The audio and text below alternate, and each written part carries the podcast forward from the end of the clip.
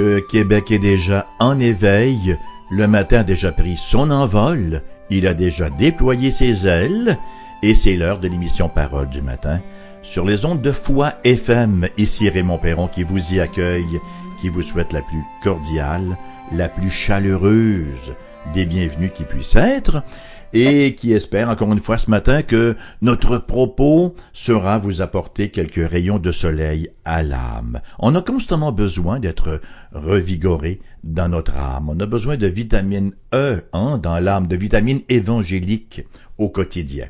Alors ce matin, nous sommes donc, encore une fois, au chapitre 18 de l'Évangile selon Jean, et vous me permettrez bien de vous lire les versets 12 à 27 que nous passerons en revue. On va voir des, des portions d'écriture assez longues, cependant que nous reviendrons pour cibler certains thèmes précis, comme on dit souvent là. On va d'abord voir la forêt, ensuite on verra les arbres. Donc, Jean chapitre 18, versets 12 à 27. La cohorte, le tribun et les huissiers des Juifs se saisirent alors de Jésus et le lièrent. Ils l'emmenèrent d'abord chez Anne, car il était le beau-père de Caïphe, qui était souverain sacrificateur cette année-là. Et Caïphe était celui qui avait donné ce conseil aux Juifs, il est avantageux qu'un seul homme meure pour le peuple. Simon-Pierre, avec un autre disciple, suivait Jésus. Ce disciple était connu du souverain sacrificateur, et il entra avec Jésus dans la cour du souverain sacrificateur. Mais Pierre resta dehors près de la porte. L'autre disciple, qui était connu du souverain sacrificateur, sortit, parla à la portière et fit entrer Pierre. Alors, la servante, la portière, dit à Pierre, Toi aussi, N'es-tu pas des disciples de cet homme? Il dit, Je n'en suis point. Les serviteurs et les huissiers qui étaient là avaient allumé un brasier, car il faisait froid, et ils se chauffaient. Pierre se tenait avec eux et se chauffait aussi. Le souverain sacrificateur interrogea Jésus sur ses disciples et sur sa doctrine. Jésus lui répondit, J'ai parlé ouvertement au monde. J'ai toujours enseigné dans la synagogue et dans le temple où tous les Juifs s'assemblent, et je n'ai rien dit en secret. Pourquoi m'interroges-tu? Interroge sur ce que je leur ai dit ceux qui m'ont entendu. Voici ceux-là savent ce que j'ai dit. À ces mots, un des huissiers qui se trouvait là donna un soufflet à Jésus en disant Est-ce ainsi que tu réponds au souverain sacrificateur Jésus lui dit Si j'ai mal parlé, Explique-moi ce que j'ai dit de mal. Et si j'ai bien parlé, pourquoi me frappes-tu? Anne l'envoya lier à Caïphe, le souverain sacrificateur. Simon-Pierre était là et se chauffait. On lui dit, Toi aussi, n'es-tu pas de ses disciples? Il le nia et dit, Je n'en suis point. Un des serviteurs du souverain sacrificateur, parent de celui à qui Pierre avait coupé l'oreille, dit, Ne t'ai-je pas vu avec lui dans le jardin? Pierre le nia de nouveau, et aussitôt le coq chanta. Quel chant triste que le chant de ce coq en cette circonstance particulière, parce que cette section centrale du chapitre 18 représente l'une des plus tristes, l'une des plus sombres de toute l'écriture après celle de la croix.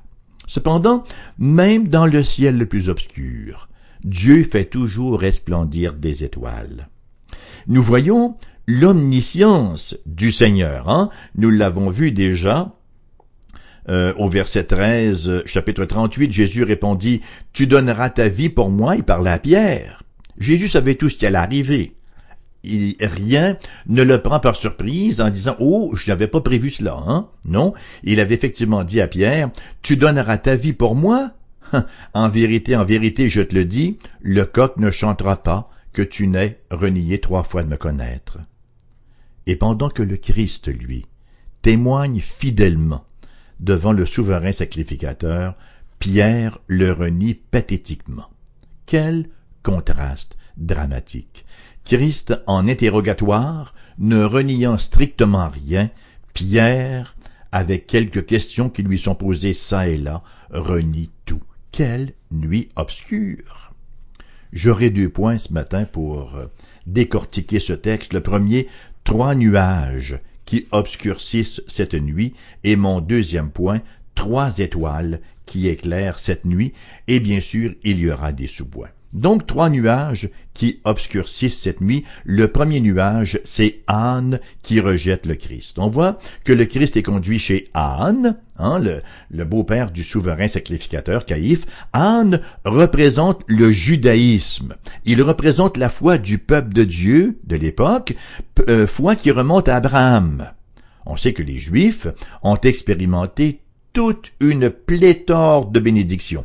Hein, ils ont traversé la mer Rouge, ils ont pris possession de Canaan, ils ont joui de la direction de grands leaders comme Moïse, Samuel, David, ils ont été au bénéfice de grands prophètes comme Élie, Amos, Ésaïe, Jérémie et le reste. Ils ont eu les privilèges d'une relation d'alliance avec Dieu, avec toutes les promesses que cela comprend.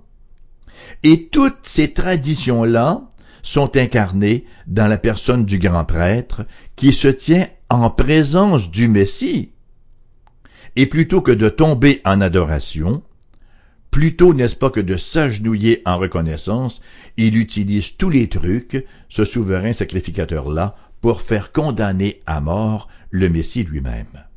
Ce gros nuage-là, vous savez, plane encore aujourd'hui, alors que l'Église fidèle est nettement en minorité et pas très populaire.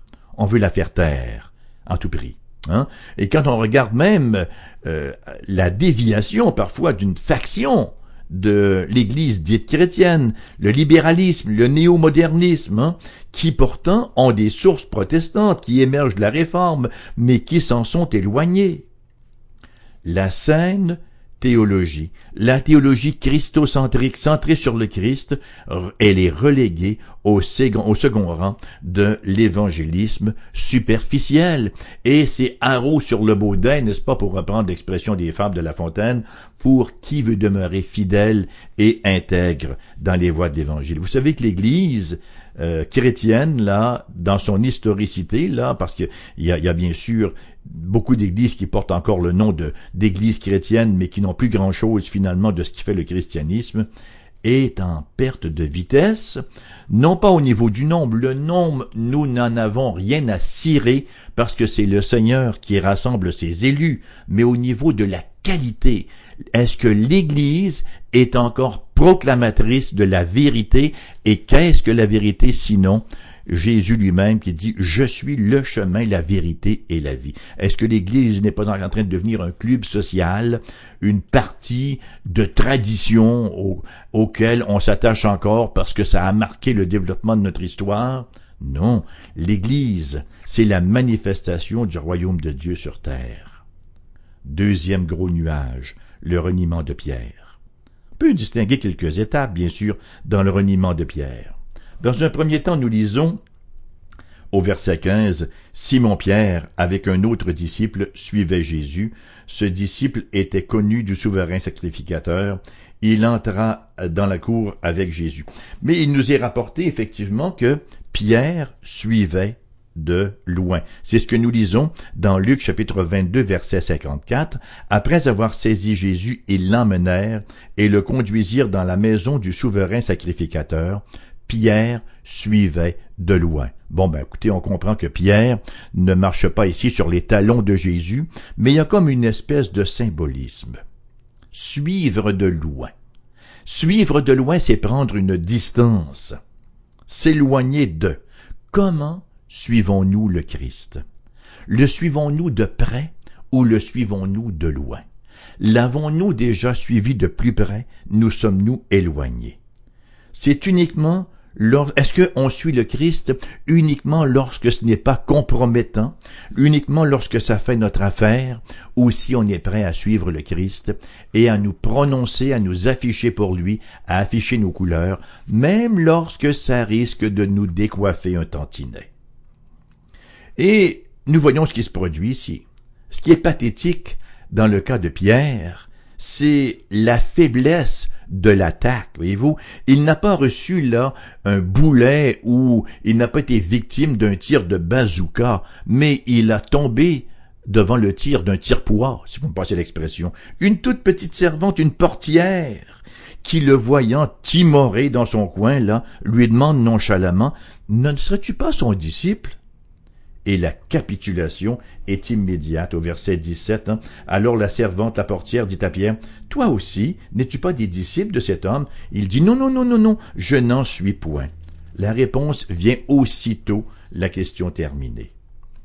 Et nous voyons également l'assimilation au verset 18.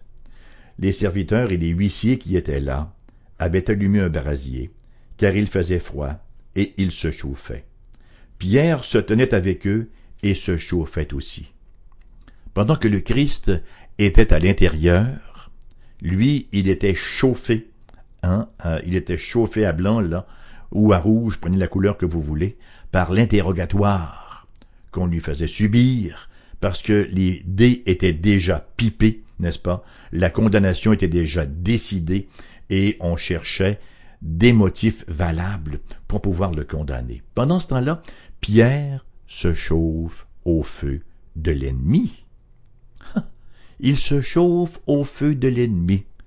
Ses huissiers, ses ennemis du Christ ont fait un feu et il se chauffe. Combien de fois, chers amis, comme disciples du Seigneur Jésus-Christ, prenons-nous plaisir au feu pécheur du monde aussi? Enfin, dans le cas de Pierre, c'est ce qui a manifestement entraîné les deux autres reniements, qui ne sont que des formalités au moment où cette chose se produit.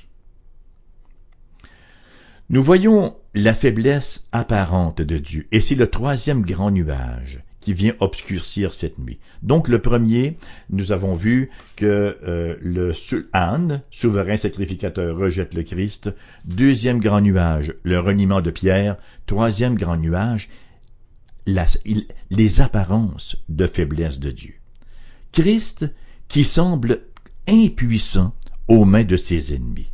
Le Fils de Dieu lui-même la parole faite chair, le Créateur, le sustentateur, celui qui venait de dire Je suis, je suis.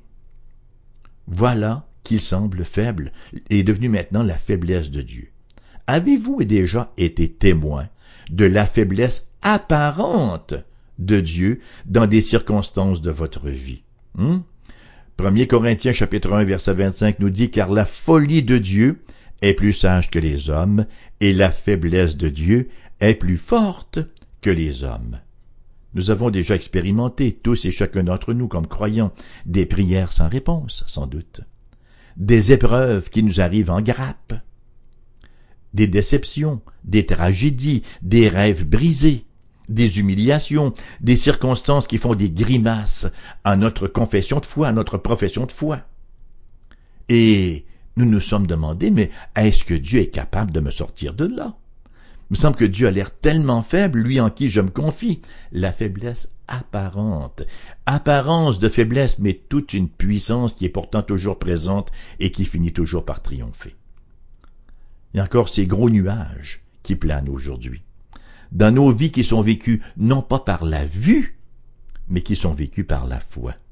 Et la seule victoire possible, celle qui triomphe du monde, ce n'est pas la vue, mais bien sûr, c'est la foi. Alors, après ces trois étoiles, pardon, après ces trois nuages, ces trois cumulus nimbus qui viennent obscurcir la nuit dont il est question en Jean 18, nous avons trois étoiles qui viennent éclairer cette nuit-là, et la première, bien sûr, c'est la présence de Dieu. Nous lisons en effet au verset 14, Et Caïphe était celui qui avait donné ce conseil aux Juifs, il est avantageux qu'un seul homme meure pour le peuple. Ce que Caïphe prophétisa sans comprendre, c'est rien de moins que la révélation du plan de Dieu. Rappelons-nous d'ailleurs le contexte dans lequel Caïphe a prononcé ces paroles-là. On se rend compte à un certain moment que Jésus a guéri un aveugle-né, qu'on a perdu le contrôle, que de plus en plus de gens du peuple suivent Jésus, et là, euh, les dirigeants se réunissent en disant, écoutez, on va perdre la partie, ce Jésus-là va l'emporter sur nous, et on, on, ne savait plus trop trop quoi faire, et c'est ainsi qu'en Jean chapitre 11, versets 49 et 50, nous lisons ce qui suit, l'un d'eux, Caïphe, qui était souverain sacrificateur cette année-là, leur dit, Vous n'y comprenez rien.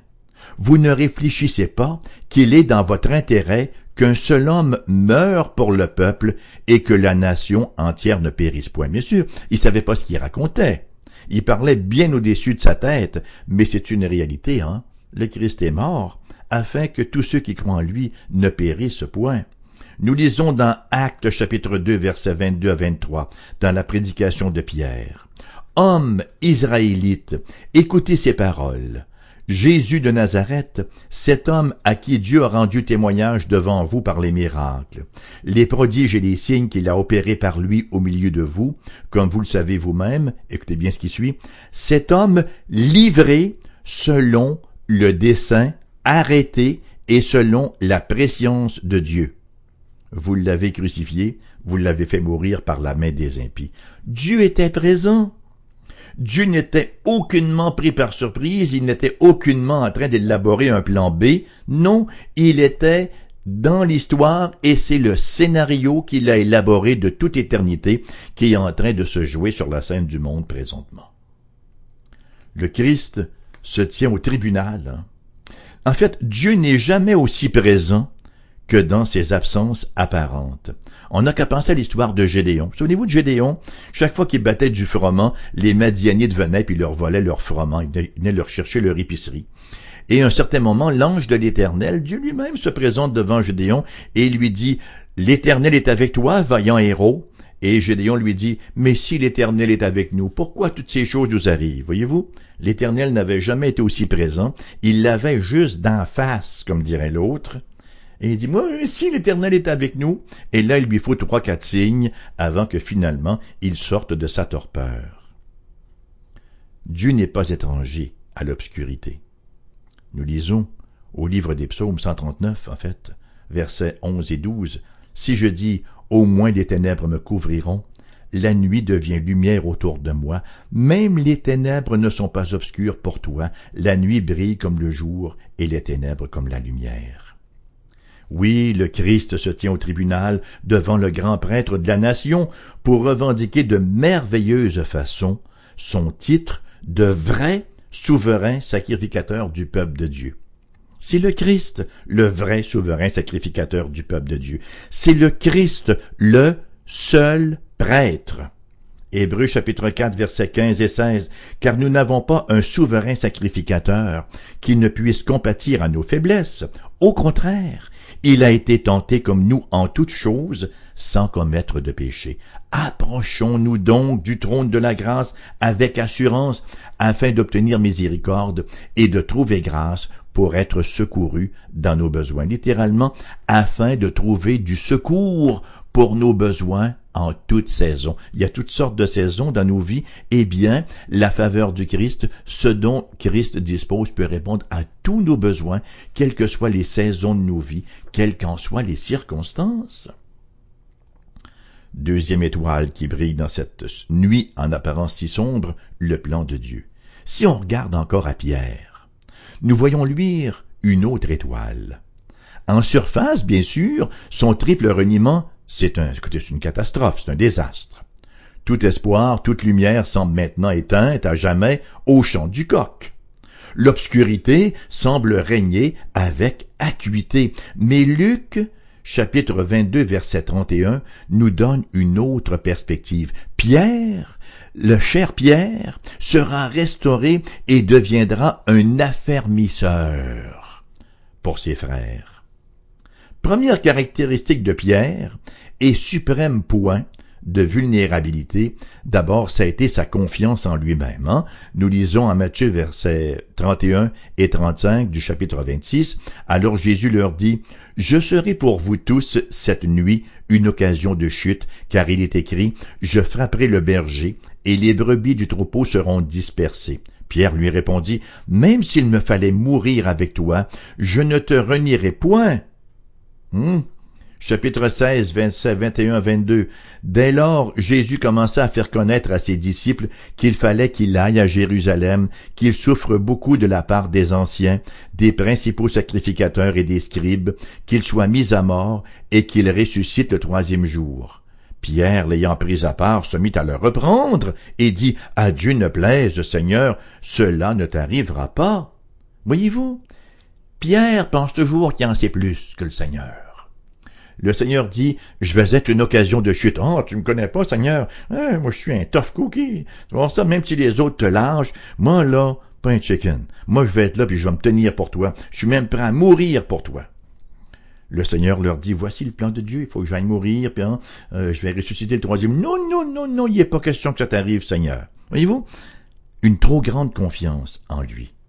Résultat, vint la chute, l'échec humiliant, l'échec terrible. Et c'est à ce moment-là, lorsque le coq chante, qu'il y a une espèce de miroir qui vient se braquer dans le visage de Pierre, et Pierre voit le mal en lui. Il voit toute sa faiblesse, comme le Seigneur l'a dit effectivement, je l'ai renié misérablement, lâchement, à trois reprises. Il voit la déchéance morale en lui, il est face à face avec lui-même. Il enlève son masque et il se voit dans toute sa laideur. Et il ne fait plus confiance maintenant en ce qu'il croit savoir, mais il va faire confiance en ce que le Christ, lui, sait. Voyez-vous, c'est ainsi que l'âme de sable, l'homme de sable, est devenu Pierre le roc. Donc Luc verset 22 31, le Seigneur dit, verset 22, euh, je reprends, Luc chapitre 22, verset 31, le Seigneur dit, Simon, Simon, Satan vous a réclamé pour vous cribler comme le froment. Verset 32, Mais j'ai prié pour toi, afin que ta foi ne défaille point, et quand tu seras converti ou revenu, affermis tes frères. Le verbe épistrépho, qui veut dire littéralement faire un virage en U. Hein?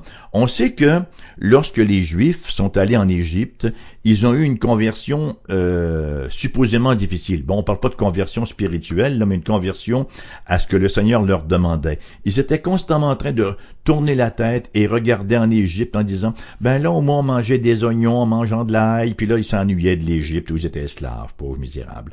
On se rappelle également de ce qui s'est produit avec la femme de Lot.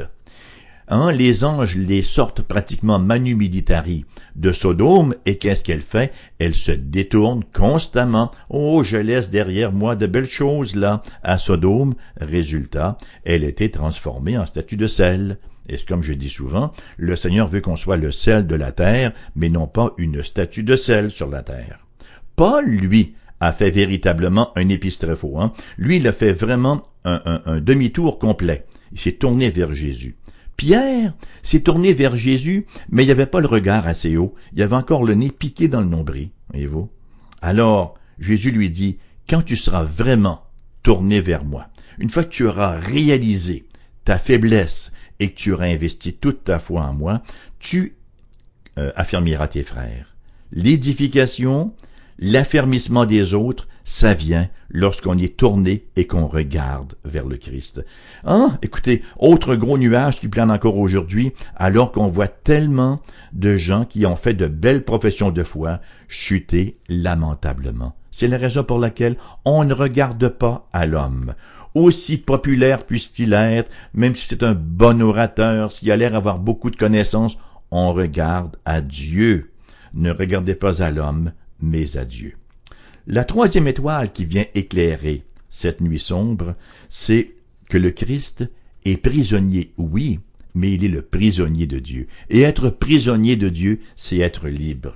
L'étoile étincelante par excellence dans cette nuit-là, c'est le Christ lui-même. Le Christ qui contient sa terreur, le Christ qui demeure debout, hein, lorsqu'il dit « Si j'ai mal parlé, explique-moi ce que j'ai fait de mal. Si j'ai bien parlé, pourquoi me frappes-tu? Si j'ai dit la vérité, c'est quoi ton problème? Pourquoi est-ce que tu me frappes? » Christ est le témoin fidèle, qui incarne toute la vérité divine au milieu des ombres de fausseté qui l'entourent et la vérité triomphe du mensonge.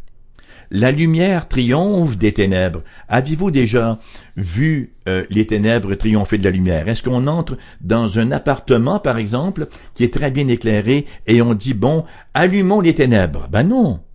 Mais dès qu'on allume les lumières, les ténèbres ne peuvent d'aucune façon perdurer. Les ténèbres sont chassées par la lumière. Parce que les ténèbres en soi, c'est l'absence de lumière. Les ténèbres n'ont pas une essence comme telle, hein, mais c'est une absence de lumière. Et quand le Christ vient, lumière du monde, la lumière se fait. En conclusion, cette nuit sombre et triste ne peut avoir d'égal. Son caractère déroutant, désespérant, bien sûr, saute aux yeux. Et c'est la culmination de toute l'histoire du monde, avec ses injustices, sa politicaillerie, ses trahisons, sa rébellion. Ici, nous avons le Fils du Dieu Sauveur. Malgré les ténèbres épaisses, la lumière, lui, et la lumière est visible à la fois. Ben oui, il faut la foi pour voir la lumière, comme dit le psaume 36, verset 10, car auprès de toi est la source de la vie, par ta lumière, nous voyons la lumière. Nous sommes tellement ténèbres en raison du péché que même s'il y a une lumière spirituelle à l'extérieur, on ne peut pas la voir à moins que la lumière intérieure soit faite en nous. En quelque sorte, nous sommes comme des aveugles qui ne peuvent voir la lumière à moins que la vue ne nous soit rendue. Nous traversons dans nos vies des nuits sombres, des nuits froides. Hein, il y a toutes sortes de cauchemars, alors que tout autour de nous, semble rejeter la réalité de Dieu, que les colonnes elles-mêmes parfois renient Dieu et que Dieu semble tellement souvent faible. Cependant, rappelons-nous cet épisode. Hein? Euh, rappelons-nous l'épisode que Dieu est toujours présent, que tout ce qui se produit fait partie de son plan éternel et que le Christ est notre triomphe. Si vous n'êtes pas à lui, qu'à cela ne tienne, Venez à moi, vous tous qui êtes fatigués et chargés, et je vous donnerai du repos, dit Jésus, je ne mettrai point dehors celui qui vient à moi. Venez, ô Christ Jésus, plongez vos regards et vos âmes dans sa parole, et abandonnez-vous à sa toute-puissance et à sa faveur. L'émission se termine sur ces propos ce matin, pour mieux vous revenir à 14h cet après-midi en rediffusion. Si vous désirez visiter notre site internet, c'est le foifm.com Nous avons des numéros de téléphone aussi, avec une boîte vocale pour accueillir vos commentaires ou vos questions. Pour les gens de la région de Québec, 88 688 0506. Ailleurs en province, 1 877 659 0251. Mon adresse courriel, en minuscule et tout d'un trait, raymond.perron, cfoi-fm.com. Je vous souhaite une journée bonne et une bonne journée et vous invite déjà pour la prochaine. À bientôt.